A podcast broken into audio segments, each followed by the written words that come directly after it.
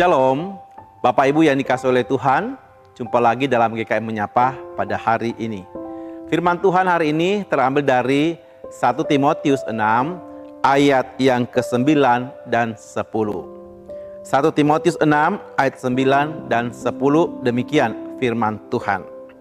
Tetapi mereka yang ingin kaya terjatuh ke dalam pencobaan, ke dalam jerat, dan ke dalam berbagai-bagai nafsu yang hampa dan yang mencelakakan, yang menenggelamkan manusia ke dalam keruntuhan dan kebinasaan.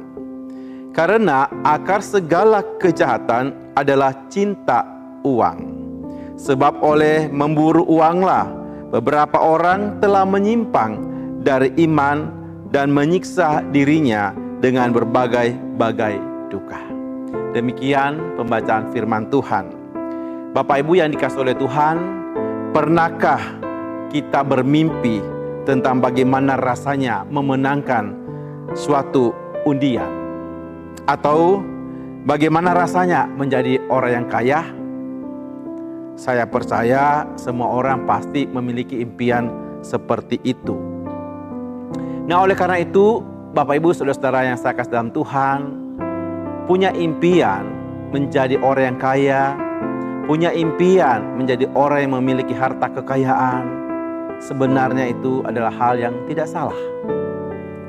Namun, kita harus belajar bersama-sama apa kata firman Tuhan, agar supaya di dalam kita mengimpikan menjadi orang yang kaya, memiliki harta kekayaan, kita tidak akan jatuh di dalam dosa.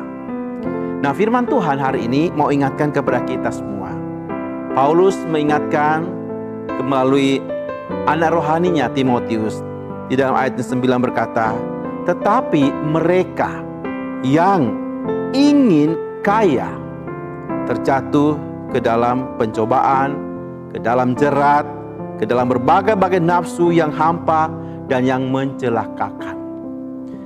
Bapak Ibu Saudara yang saya kasih dalam Tuhan, ini menjadi satu peringatan yang begitu keras bagi kita semua. Kalau berbicara uang, berbicara harta, sekali lagi tentu itu sesuatu yang netral.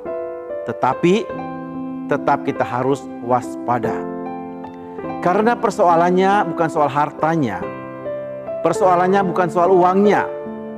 Tetapi bagaimana kita melihat, memandang uang itu dari sudut iman Kristen. Makanya Paulus mengingatkan di sini bagi mereka yang ingin, ada kata ingin. Berarti kalau berbicara ingin ada satu keinginan, ya satu hal yang dia ingin mendapatkannya.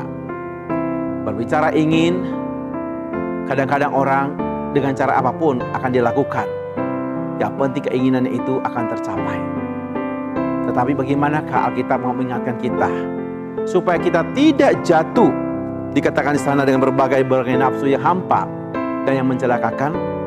Di dalam kita mencapai keinginan kita akan harta atau uang. Makanya ayat yang ke-10 mengatakan, akar segala kejahatan ialah cinta uang. Banyak orang salah mengartikan firman Tuhan ini. Mereka mengatakan akar segala kejahatan adalah uang. Tidak demikian. Bapak Ibu Saudara, uang adalah sesuatu yang netral. Uang itu bisa menjadi berkat, uang itu juga bisa menjadi sumber bencana. Tergantung kepada setiap kita, bagaimana kita memandang uang itu dan bagaimana kita mengelola uang yang Tuhan percayakan kepada kita. Nah, ayat ini mau mengingatkan kepada kita bahwa yang dikatakan oleh Alkitab, akar segala kejahatan adalah cinta uang. Kalau orang sudah berbicara cinta, itu artinya di dalam pikirannya, di dalam hidupnya, mulai dari bangun pagi sampai tidur malam, bangun pagi sampai tidur malam, selalu yang dia pikirkan, dia pikirkan dan dia pikirkan adalah uang semata-mata. Tidak ada yang lain. Pada akhirnya karena dia ingin mencapai itu, dia ingin mendapatkan harta, mendapatkan uang, maka berbagai cara orang akan lakukan untuk mencapainya. Dan ini yang menjadi tanda awas buat kita semua. Maka dikatakan di sana ada beberapa hal orang melakukan itu untuk mencapai keinginan tersebut. Orang menyimpang dari iman dan menyiksa diri dengan berbagai-bagai duka. Memang betul Bapak Ibu Saudara, banyak orang akhirnya menyimpang daripada imannya. Dia meninggalkan Tuhan untuk hanya mencari kekayaan, mencari uang semata-mata. Dia tidak lagi pedulikan apa sebenarnya yang dia lakukan itu berkenan atau tidak di mata Tuhan. Yang penting di pikirannya uang, uang, dan uang. Sehingga mengabaikan yang namanya takut akan Tuhan. Nah ini banyak terjadi. Akhir-akhir ini kita melihat banyak orang yang terus mengejar, mengejar, dan mengejar uang. Sehingga meninggalkan Tuhan, tidak lagi beribadah, tidak lagi melayani Tuhan. Apalagi godaan untuk mendapatkan harta, uang dengan cara cepat. Itu salah satu cara iblis juga untuk menjauhkan manusia daripada Tuhan. Tetapi sekali lagi Bapak Ibu Saudara, Tuhan tidak pernah melarang untuk kita menjadi orang yang kaya. Tetapi Tuhan hanya mengingatkan, kalau kita dalam mencari kekayaan tersebut, kita sudah melupakan Tuhan dan kita tidak pernah ingat siapa sumber segala berkat yang memberikan uang, materi, harta bagi kita. Ini harus perlu kita ingatkan. Sehingga banyak orang menyiksa diri, banyak orang dari pagi sampai malam sampai subuh tidak tidur. Karena di mereka terus mengejar, mengejar, mengejar uang semata-mata. Tetapi kalau kita tahu segala berkat itu datangnya daripada Tuhan, maka pasti setiap kita pun tahu bagaimana mencari kekayaan, mencari harta, mencari uang dengan cara yang benar, yang sungguh-sungguh mempermuliakan nama Tuhan. Banyak orang diberkati oleh Tuhan. Tokoh-tokoh Alkitab juga banyak mereka adalah orang-orang yang saleh. Diberkati, diberikan harta kekayaan yang melimpah oleh Tuhan. Namun mereka tidak menjadi buta terhadap kekayaan. Sehingga mereka melupakan sumber segala berkat yang memberi berkat itu, yaitu Tuhan. Tapi justru mereka mendapatkan berkat itu dan mereka pergunakan berkat itu untuk kemuliaan bagi nama Tuhan.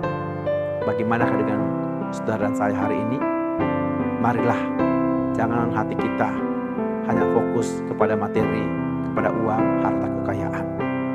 Tetapi marilah kita sungguh-sungguh mencari Tuhan terlebih dahulu.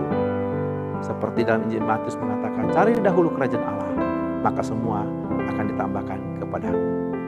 Kira Tuhan akan menolong kita memberkati kita semua sehingga sungguh-sungguh kita bisa memandang uang itu dari sudut kacamata Tuhan sehingga kita tidak menjadi orang yang mengejar, mengejar, mengejar dan cinta akan uang.